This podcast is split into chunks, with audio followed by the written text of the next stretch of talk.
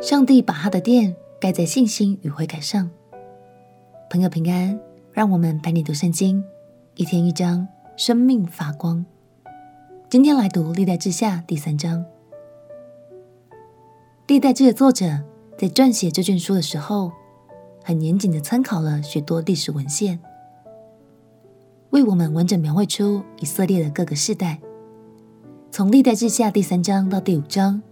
我们将会认识许多圣殿的资讯，包括圣殿雄伟的建筑本体、内部的结构，还有一个很容易被忽略的点，那就是圣殿的所在位置。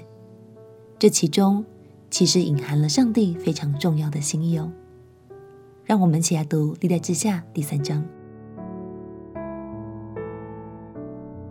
历代志下》第三章。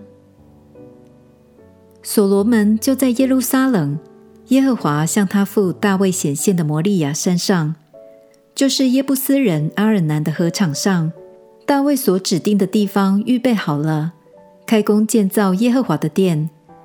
所罗门作王第四年二月初二日开工建造。所罗门建筑神殿的根基乃是这样：长六十肘，宽二十肘，都按着古时的尺寸。殿前的廊子长二十肘，与殿的宽窄一样，高一百二十肘，里面贴上金金。大殿的墙都用松木板遮蔽，又贴了金金，上面雕刻棕树和链子，又用宝石装饰殿墙，使殿华美。所用的金子都是八瓦音的金子，又用金子贴殿和殿的栋梁、门槛、墙壁、门扇。墙上雕刻基路伯，又建造至圣所，长二十肘，与殿的宽窄一样，宽也是二十肘，贴上金金，共用金子六百他连得，金钉重五十舍客勒，楼房都贴上金子。在至圣所按造像的法子造两个基路伯，用金子包裹，两个基路伯的翅膀共长二十肘。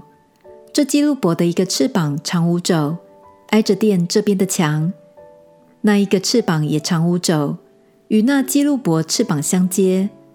那基路伯的一个翅膀长五肘，挨着殿那边的墙；那一个翅膀也长五肘，与这基路伯的翅膀相接。两个基路伯张开翅膀，共长二十肘，面向外殿而立。又用蓝色、紫色、朱红色线。和细麻织幔子，在其上绣出基路伯来。在殿前造了两根柱子，高三十五肘，每柱顶高五肘。又照圣所内链子的样式做链子，安在柱顶上。又做一百石榴，安在链子上。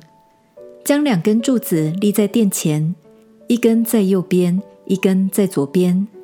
右边的起名叫亚金，左边的。起名叫普阿斯。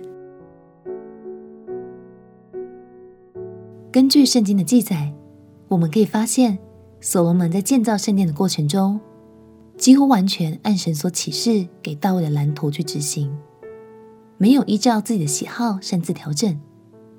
身为一个有权力又有财力的君王，这是一件很不容易的事。而关于圣殿所在的那座山，就是亚伯拉罕。当年要献上以撒给神的那座摩利亚山，确切的位置，阿尔南的合场，则是大卫在数点百姓犯了错之后，向神认罪悔改，并且得到原谅的地方。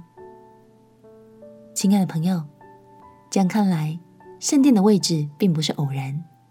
感谢神借着这块土地来告诉我们，他看重我们每一次毫无保留的献上，而当我们在哪里悔改，神就在那里施慈爱，并且乐意与我们同在。我们起来祷告，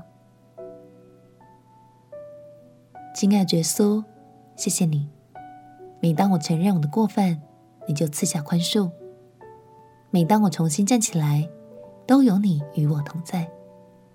祷告奉耶稣基督圣名祈求，阿门。不管你何时转向神，他的慈爱永远不变。陪你读圣经，我们明天见。耶稣爱你，我也爱你。